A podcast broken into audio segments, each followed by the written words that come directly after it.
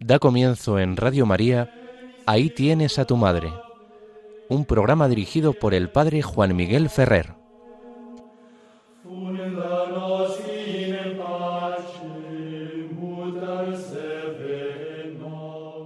Un saludo muy cordial a todos vosotros, queridos amigos oyentes de Radio María. Comenzamos, como nos han anunciado, el programa Ahí tienes a tu madre y os habla Juan Miguel Ferrer. Nuestro saludo inicial quiere ser como un sumario de lo que vamos a tratar a lo largo de esta hora de programa, que cuando empieza parece que va a ser mucho tiempo, pero que luego según vamos andando vemos que se nos escapa entre las manos. Pero lo importante es que sepamos aprovechar cada cosa,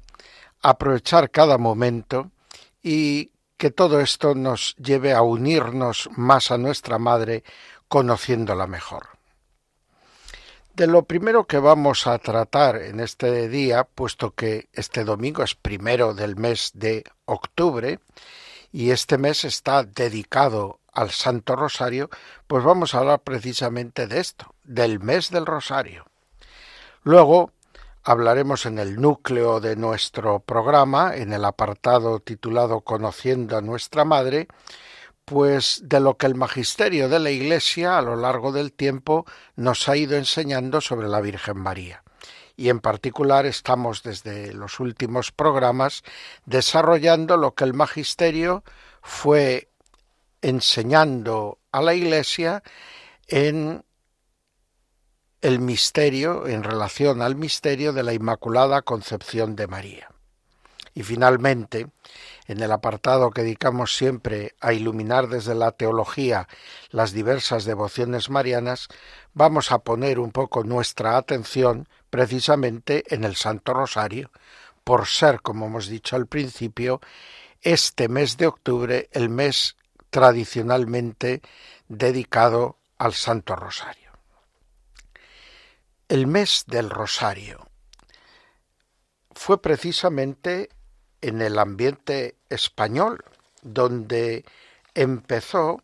esta asignación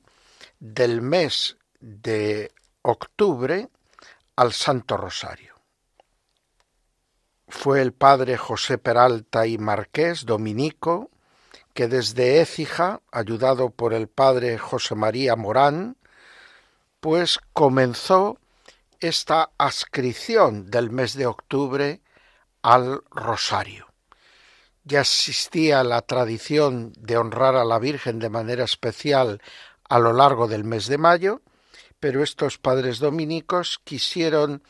que el mes de octubre, donde se encontraba la fiesta de la Virgen del Rosario, pues adquiriera todo él este carácter también mariano. Y encontraron tiempo más tarde el apoyo decidido de León XIII, el papa que más ha escrito sobre el rosario, hasta doce encíclicas. Y también esta tradición se vio después del concilio confirmada por el Papa San Pablo VI en 1966. Con lo cual, todo esto ayudó a hacer del mes del Rosario un mes mariano al comienzo del curso del curso escolar, del curso pastoral, al comienzo de la actividad de las diversas eh, instituciones de la Iglesia y de la sociedad civil, lo cual ayuda a invitar a todos a mantener una relación especial de cercanía, de discipulado con la Virgen María desde el comienzo de la actividad de cada año, de cada curso. En nuestro camino reflexionando sobre la Inmaculada Concepción, pues vamos a ir viendo que hubo un momento muy importante para el desarrollo de la doctrina inmaculista que fue precisamente en torno a la disputa con el protestantismo. Las divergencias en el seno de la propia Iglesia fueron aprovechadas de algún modo por los protestantes para denigrar el culto a la Virgen María, para tratar, según el criterio de ellos, resituar verdaderamente a la Virgen María en su papel más secundario, para, siempre dentro del discurso protestante, poner a Jesucristo verdaderamente en el centro de la vida cristiana. Pero esta arremetida del protestantismo y este apoyo de algunos autores católicos con sus posiciones de incomprensión de lo que era el, misterio de la Inmaculada Concepción y el miedo ya infundado en esta época a que pudiera suponer un ponerla fuera de la redención de Cristo, hacer como una excepción, que es lo que sostenían los protestantes, pues recibió por parte de los papas con gran equilibrio, como veremos, pues una corrección. Los papas dijeron no, la Iglesia de Cristo siempre ha creído que la Virgen María estaba en toda su existencia exenta de cualquier contaminación de pecado. Eh, y esto no por estar fuera de la redención de Cristo, sino al contrario, por serle aplicada a ella los méritos de la redención de Cristo de un modo distinto a los demás, en previsión y ha sido precisamente la escuela franciscana la que desde la Edad Media había trabajado más estos argumentos y veremos que en la época del siglo XVI, pues precisamente eh, el magisterio nos ayuda a comprender verdaderamente lo que la Iglesia católica hacía al consagrar en su calendario una fiesta de la Inmaculada Concepción o de la Concepción Inmaculada de María. Y como todavía no era una cosa definida dogmáticamente, pues los papas son prudentes, a los fervorosos defensores de la Inmaculada les dicen que no pueden llamar herejes a los que piensen de otra manera, pero el magisterio se inclina a favor de la opción inmaculista claramente con sus decisiones y su enseñanza, y a los que no terminan de ver esta doctrina, pues les va a ir, como veremos luego, dando argumentos precisos teológicos para que esta doctrina se abra camino en el corazón de la Iglesia. Y por lo que se refiere a la práctica del Santo Rosario, pues quiero hacer incidencia sobre todo en dos momentos del desarrollo de la devoción del rosario. Uno de estos momentos está en los orígenes, en los orígenes de, eh, de la devoción al rosario, lo que podríamos llamar casi casi los antecedentes. Y me refiero en particular a la intervención de los cartujos en el desarrollo de la devoción del rosario. Y en particular un cartujo que estuvo en la cartuja de Treveris, Domingo de Prusia, que en el siglo XV propone que a cada mm, misterio del rosario y a cada casi Ave María del Rosario acompañe una frase de la Escritura que nos ayude a meditar cada una de esas 150 Ave Marías que componen el rosario. Y junto a esta señal que marca Domingo de Prusia, este cartujo devoto del rosario, quiero también que nos fijemos en lo que a propósito del Santo Rosario debemos al Papa San Juan Pablo II y a su escrito Rosarium Virginis Mariae, donde el Papa no sólo, que tal vez esto es lo que ha quedado como más en evidencia, no sólo añade una nueva serie de misterios, los que llamamos luminosos, para completar la contemplación de la vida entera de Cristo, sino que además precisamente pone ese énfasis renovado que ya existía en toda una tradición del modo de rezar el rosario, que incide en la actitud contemplativa. Podríamos decir, el rosario de los contemplativos. Y el Papa San Juan Pablo II pues nos recuerda esta manera de rezar el rosario y nos sugiere una serie de medios para facilitar esta aproximación al rosario, que si no podemos hacerla así cada vez que rezamos el rosario, porque no disponemos de tanto tiempo, pues al menos podamos hacerlo de cuando en cuando, porque, como argumenta el Papa polaco, pues esto nos ayudará mucho a entrar en la unión con Jesucristo y a dejarnos transformar por Él. Bueno, pues estos van a ser los grandes argumentos de nuestro programa de hoy. Ahora vamos a hacer un momento de oración, vamos a pedir, dadas las circunstancias históricas en las que estamos viviendo, por la fe en España.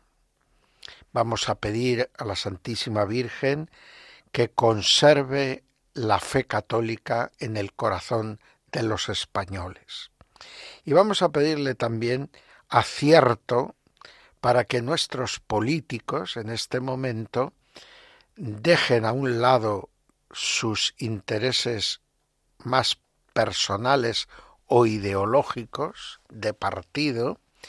y actúen todos con una mayor conciencia de servir a la sociedad en su conjunto y al bien común. Sobre todo que se cuiden mucho de aquellas actitudes, lenguajes, decisiones políticas que siembran el odio y la división entre los miembros de la sociedad. Vamos a pedir también por la unidad, sí, por la unidad de nuestra sociedad, por la unidad de nuestra patria, porque la unidad es un valor, un valor moral. En la cooperación entre los pueblos, evidentemente que hay que tener el mayor respeto por la dignidad, por los valores culturales de cada región, de cada parte de territorios y grupos humanos. Pero lo que eso no puede nunca justificar es que el particularismo se convierta en un argumento definitivo y un derecho absoluto. Sobre todo cuando se está en un proceso de unificación y mayor tendencia a la cooperación y de mayor tendencia a la solidaridad. Todas las tendencias centrífugas en este sentido e insolidarias pueden dificultar esto. Pero sin entrar en grandes disquisiciones políticas, vamos a pedir por la unidad, vamos a pedir por la solidaridad, vamos a pedir por el respeto mutuo de los legítimos derechos de todos, pero precisamente para construir una convivencia y una unidad cada vez mejor trabadas y articuladas. Y lo vamos a hacer mientras escuchamos una música que procede de Galicia, del santuario de la Junqueira, en la diócesis de Santiago, en la provincia de La Coruña, allá en la Costa da Morte. Y desde allí nos ayudan a mirar a María y a decir Ave María.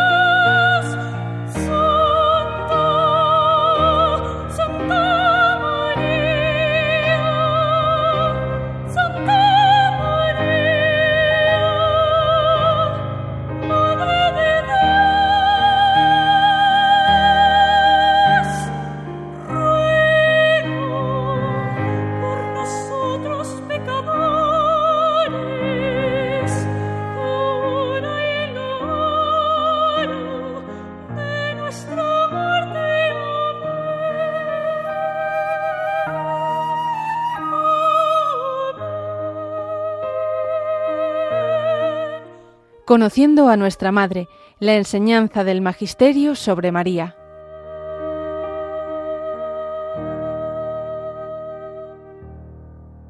Seguimos en las ondas de Radio María y estamos en el programa Ahí tienes a tu madre y como nos han anunciado comenzamos el apartado central dedicado al conocimiento de nuestra madre y en particular lo hacemos siguiendo la enseñanza del magisterio de la Iglesia sobre la Virgen María. Y como anunciamos también en el sumario, pues lo hacemos siguiendo lo que la Iglesia en su magisterio nos ha ido a lo largo de la historia mostrando sobre la Inmaculada Concepción de María. Pues precisamente a finales del siglo En torno a 1483, Sisto IV se ve obligado a ofrecer a la Iglesia en su conjunto una constitución que tituló Grave Nimis. Ya antes, lo vimos en el programa de hace quince días, había escrito otra constitución titulada Cumpre Excelsa. Por lo tanto, ahora, con esta bula grave nimis, pues quiere continuar insistiendo en su apoyo como pontífice a la doctrina inmaculista. Él había visto que su constitución precedente, Cumpre Excelsa, había encontrado una seria oposición en un teólogo importante del momento llamado Vandelli. Y en torno a éste se agrupaban otros diversos teólogos contrarios a la doctrina inmaculista. Por eso volvió el Papa sobre el tema en esta bula grave nimis, en la que trata de frenar las audacias y extralimitaciones de Vandelli, aunque sin nombrarlo. Porque el Papa, evidentemente, también se había dado cuenta de que los defensores de la doctrina inmaculista, al escuchar y al leer las tesis de Vandelli y de sus compañeros, pues algunos se habían extralimitado acusándoles de herejes. En grave nimis, Sisto IV recuerda a todos que la doctrina sobre la concepción inmaculada de María no está aún definida. Por lo tanto, deben todos abstenerse de llamar herejes a los que opinen de diversa forma en esta materia. Pero no se trata de una neutralidad de la Santa Sede, sino del deseo de que todo discurra con verdadero sentido cristiano, amor y búsqueda de la verdad, y no como una discusión de banderías, de grupos que se contraponen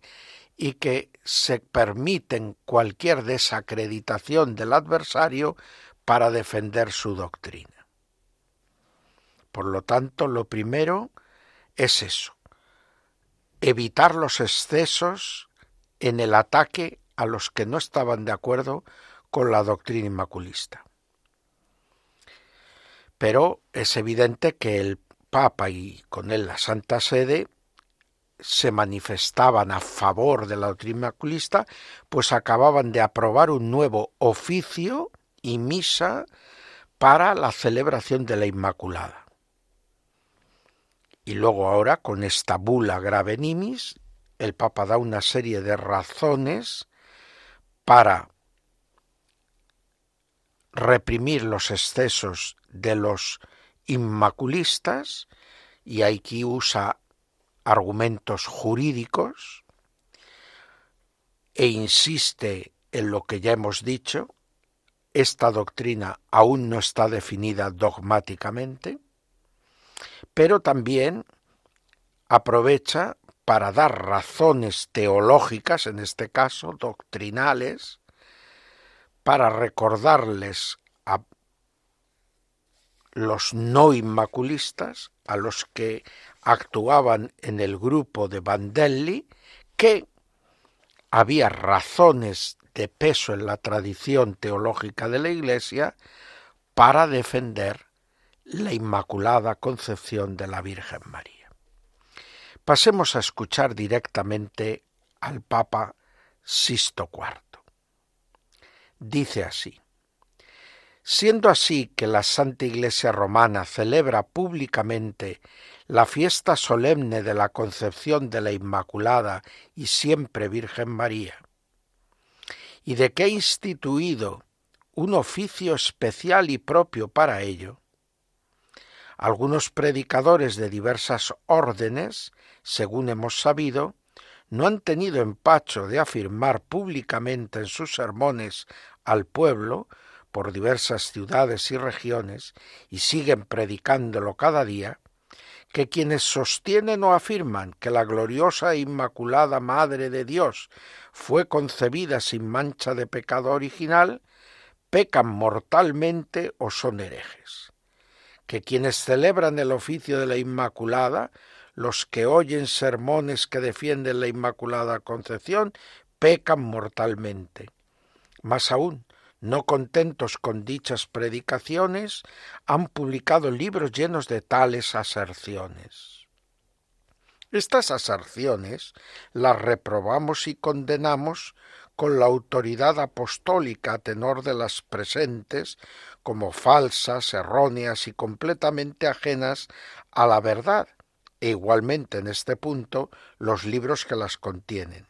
Y ordenamos y decretamos que los predicadores de la palabra de Dios o cualquier otro de cualquier estado, orden o condición que fuere, que tuviera la audacia temeraria de afirmar en sus sermones al pueblo o de otra forma que son verdaderas las aserciones por no reprobadas y condenadas, o quienes lean dichos libros como verdaderos, los guarden o los tengan después de conocer esta bula, incurran por lo mismo bajo sentencia de excomunión. Sólo del romano pontífice podrá obtenerse la gracia de la absolución de esta sentencia al no ser in articulo mortis. Además, prosigue el Papa Sisto IV, con el mismo impulso, conocimiento y autoridad, sostenemos a semejantes penas y censuras, sometemos a semejantes penas y censuras a aquellos que se atrevieren a asegurar que son herejes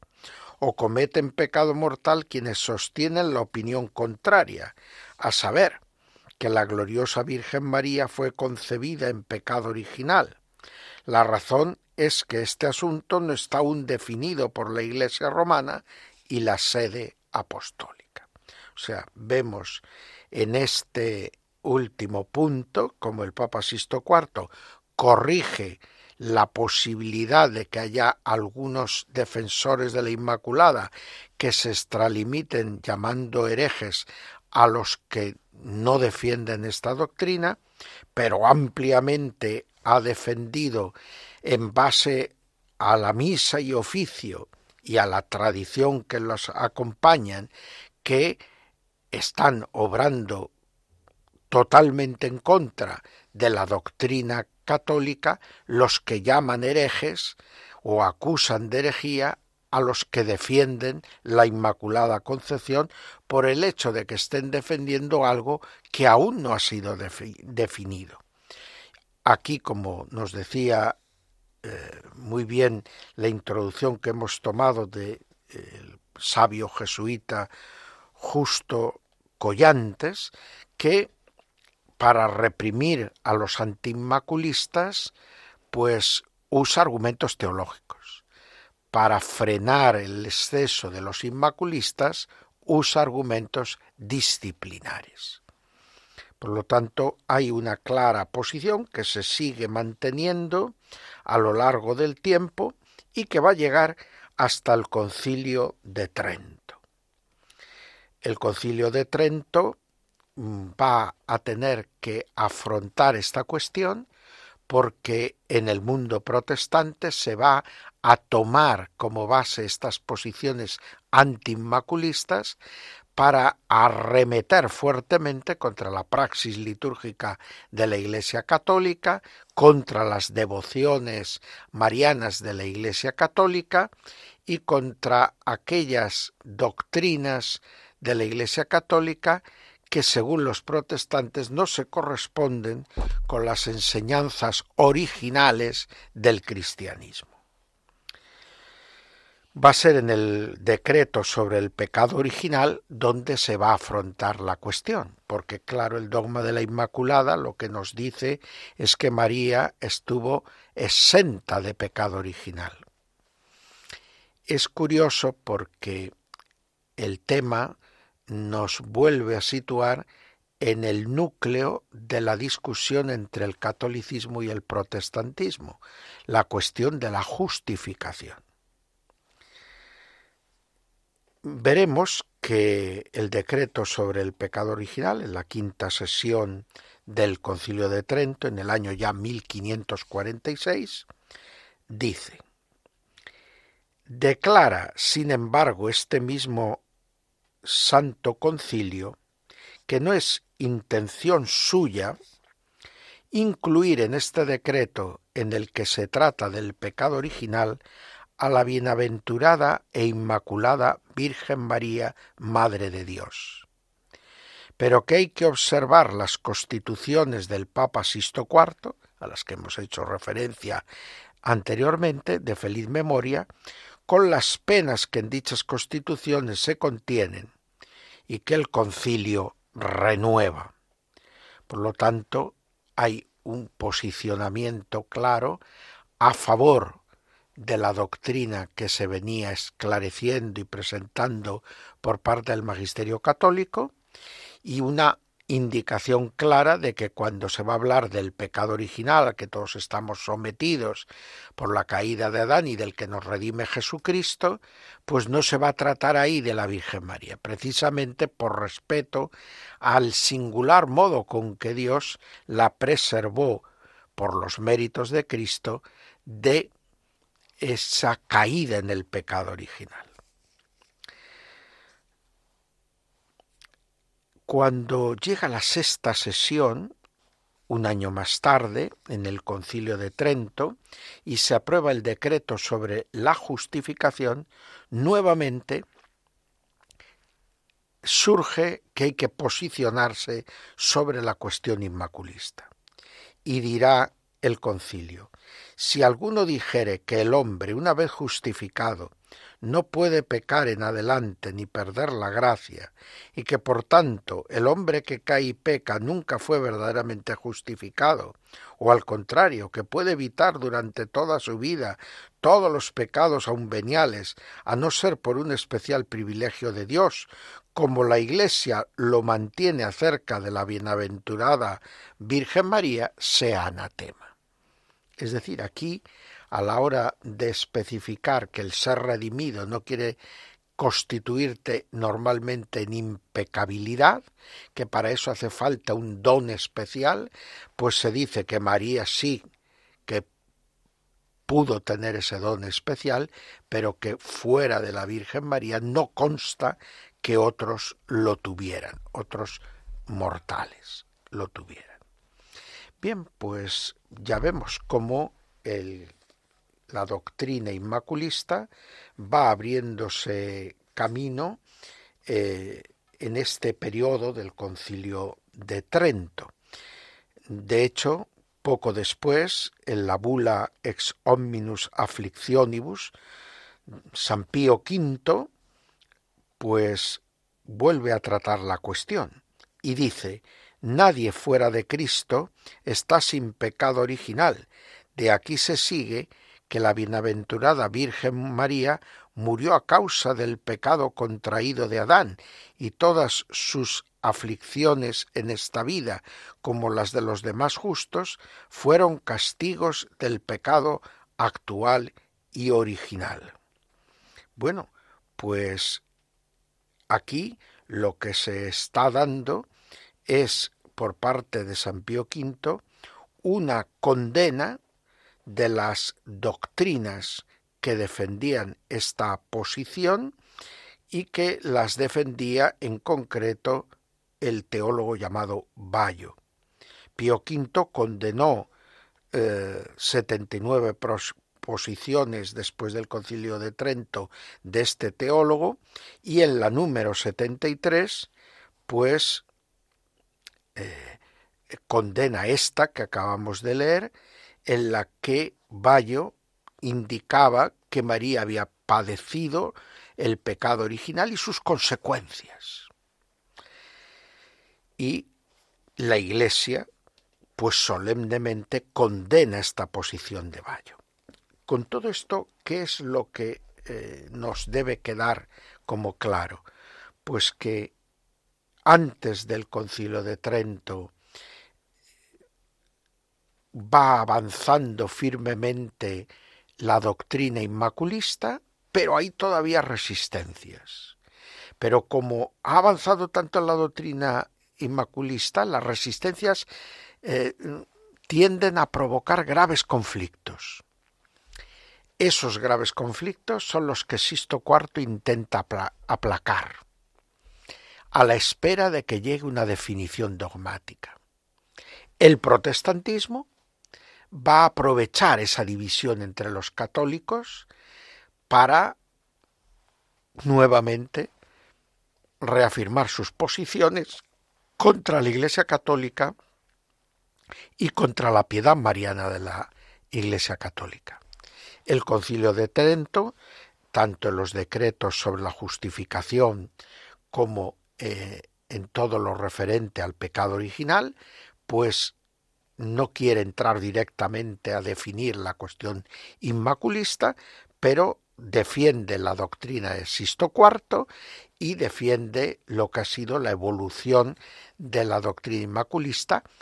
haciendo claras referencias, como hemos visto, en estos temas tan delicados, a la excepción que supone la Virgen María a la situación ordinaria de los seres humanos después del concilio de Trento, sigue habiendo en la Iglesia Católica algunos que se oponen muy seriamente a la doctrina inmaculista. Pero en el caso de Bayo, cuando él se define tan a favor de que María ha pasado por el pecado y ha asumido las consecuencias del pecado, pues entonces eh, la Iglesia nuevamente, a través esta vez de San Pío V, pues condena esta posición, esta proposición de Bayo y reafirma la doctrina que venía defendiendo Sisto IV y con él toda la corriente inmaculista. Pues vamos ahora de nuevo a hacer un momento de oración y vamos a pedir por el sínodo y el consistorio que se van a celebrar en estos días. Primero el consistorio que ha comenzado en este fin de semana y luego el sínodo de los obispos que se desarrollará prácticamente a lo largo de todo el mes de octubre en sus sesiones romanas. Pues pidamos a la Virgen María que ilumine al Santo Padre y a todos los padres sinodales para que la doctrina, la enseñanza, las propuestas pastorales que nazcan del sínodo sirvan verdaderamente para consolidar en la fe a la Iglesia y para animar e impulsar la verdadera evangelización y la renovación espiritual de todas las comunidades cristianas. Nuestra oración va a tener como telón de fondo una nueva Ave María que también nos llega desde Galicia.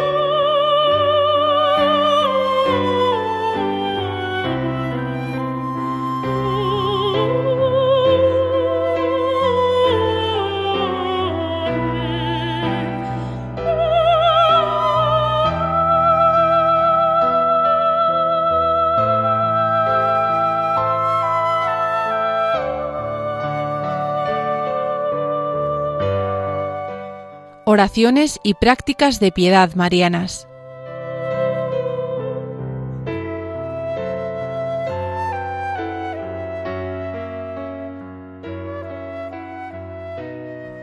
Seguimos con el programa Ahí tienes a tu madre en Radio María. Les está hablando Juan Miguel Ferrer. Y llegamos al apartado de nuestro programa en que tratamos de iluminar las prácticas de piedad cristiana desde la teología.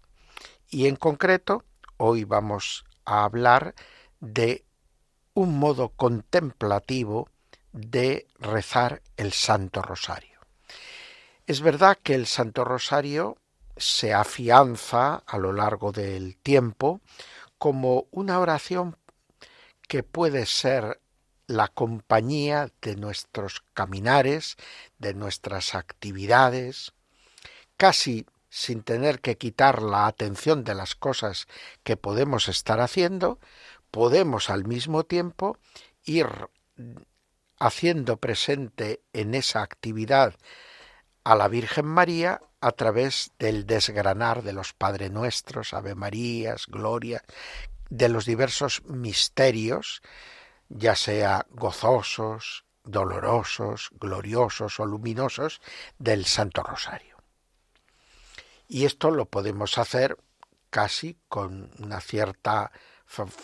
pues, eh, podríamos decir, sana costumbre. Y es bueno cuando esto lo hacemos en la familia, en las comunidades religiosas, en los viajes, cuando lo hacemos en algunos momentos que preceden a la celebración de la Eucaristía en las iglesias, de tantas maneras. Un rosario que rezado con devoción y con atención, pues podemos rezar en un cuarto de hora, de una manera sencilla. Pero hay otra posibilidad de hacer del rosario un instrumento de contemplación y meditación de la persona de Cristo reflejada en los diversos misterios de su vida, a los que nos remite directa o indirectamente los misterios del rosario. Esta era la propuesta que ya nace en la época de Domingo de Prusia. Este cartujo que quiso enriquecer el rosario tachonándolo de frases evangélicas o de la Sagrada Escritura. Pero sabemos que siglos más tarde, con otras prácticas del rosario perpetuo o el rosario escenificado, pues se intentó hacer que cobrara más importancia en el rezo del rosario la atención puesta en los diversos misterios y en las lecciones de vida espiritual que se podían sacar de esos momentos. Y cómo podían servir de una manera sencilla pero muy eficaz a llevarnos a la unión con Cristo en la contemplación de esos diversos misterios, siempre con la ayuda, con la con el acompañamiento de la Virgen María. Por lo tanto, esta manera contemplativa de rezar el rosario, pues se puede conseguir, y esto es lo que nos ofrece en Rosarium Virginis Mariae el Papa Juan Pablo II, San Juan Pablo II, al invitarnos a hacer lecturas bíblicas que contengan el misterio que estamos contemplando o lecturas de los padres de la Iglesia que contemplen esa escena que estamos rezando en el rosario, en el misterio correspondiente, y luego que también enriquezcamos esta contemplación con las oraciones que podemos sacar de la liturgia, las oraciones colectas de las diversas fiestas y memorias de Cristo, de la Virgen, que nos ayuden también a penetrar en el significado espiritual de cada uno de los misterios del rosario. Y que con la ayuda de esos textos eucológicos y de esas lecturas bíblicas, además de lo que significa ya de por sí esta invocación de María y del Señor a través del Padre Nuestro, el Ave María y el Gloria,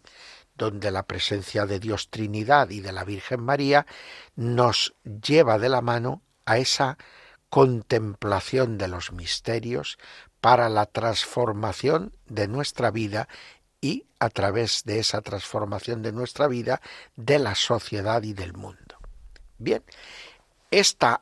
manera contemplativa a lo mejor no la podemos hacer todos los días, todo el mundo, pero es bueno que en alguna ocasión la hagamos. Y quienes tienen la costumbre sana y buena de meditar todos los días, de dedicar un tiempo prolongado a la meditación, a la oración mental, que también se llama, pues pueden utilizar los misterios del rosario, ayudados de estos textos bíblicos y eucológicos, para entrar en esa oración. Qué bueno es también que el rezo del rosario, incluso mientras vamos desgranando las Ave Marías, en este rosario rezado con actitudes contemplativas, pues se vaya jalonando con silencios más o menos prolongados. Este modo de rezar el rosario, pues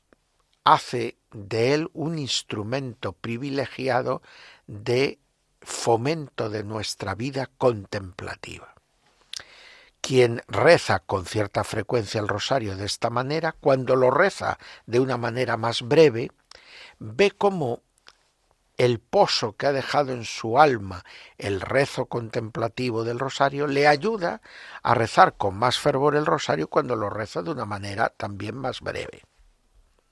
Y hay como una retroalimentación en todo esto,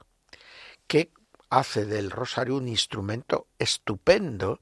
para guiar las almas a la más alta contemplación y a la perfección cristiana, al desarrollo de la fe, la esperanza y la caridad.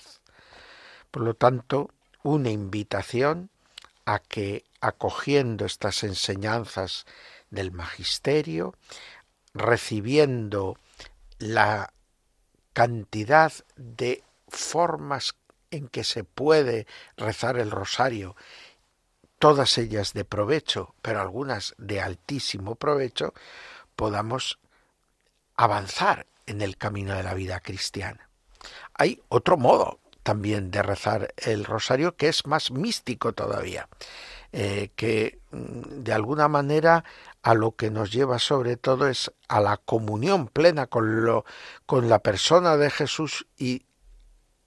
en la compañía de María mientras contemplamos los misterios. Pero eso ya requiere un entrenamiento, podríamos decir, en la vida espiritual más grande. Pero todo eso es posible también. Por lo tanto, el rosario no es simplemente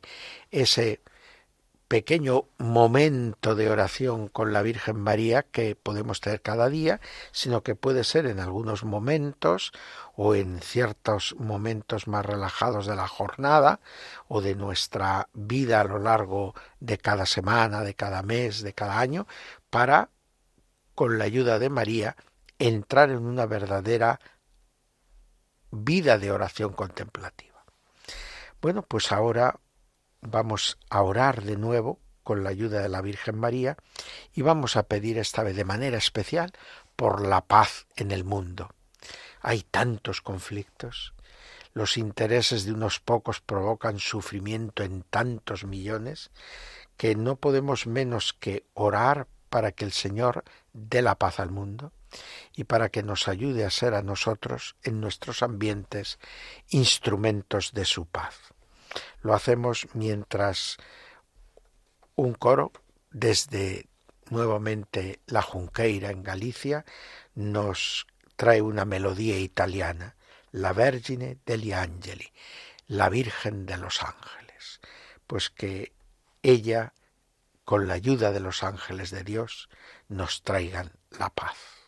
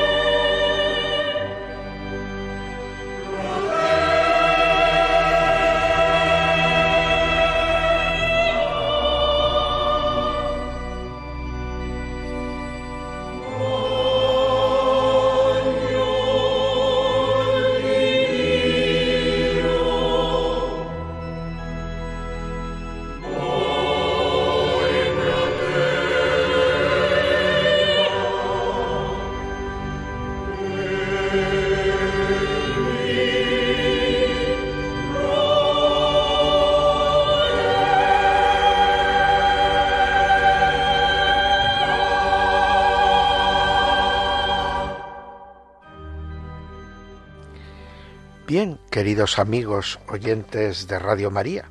el programa Ahí tienes a tu madre toca por esta semana, por este domingo, a su fin. Pero no podemos marcharnos y despedirnos de vosotros sin recordar que pronto, el día 12 de octubre, de aquí en 12 días, pues vamos a celebrar a la Virgen en su advocación del Pilar. Y vamos a celebrar también la fiesta nacional y de alguna manera el día en que todos los pueblos hermanos de España em, celebramos y recordamos a esta, esta advocación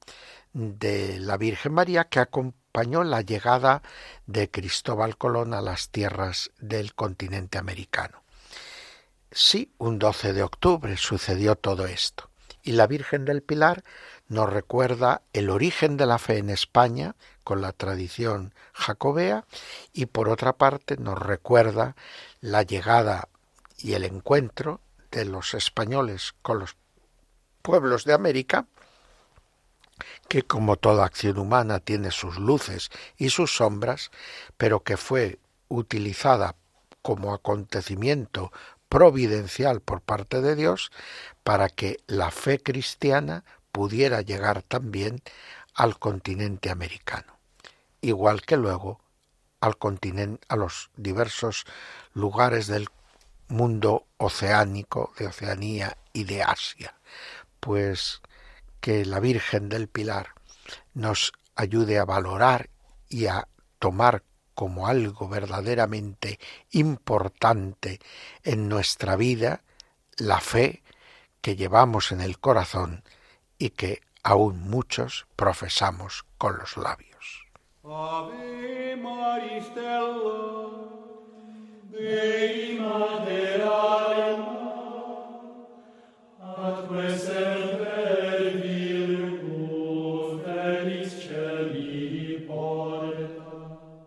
Acaban de escuchar Ahí tienes a tu madre, un programa dirigido por el padre Juan Miguel Ferrer.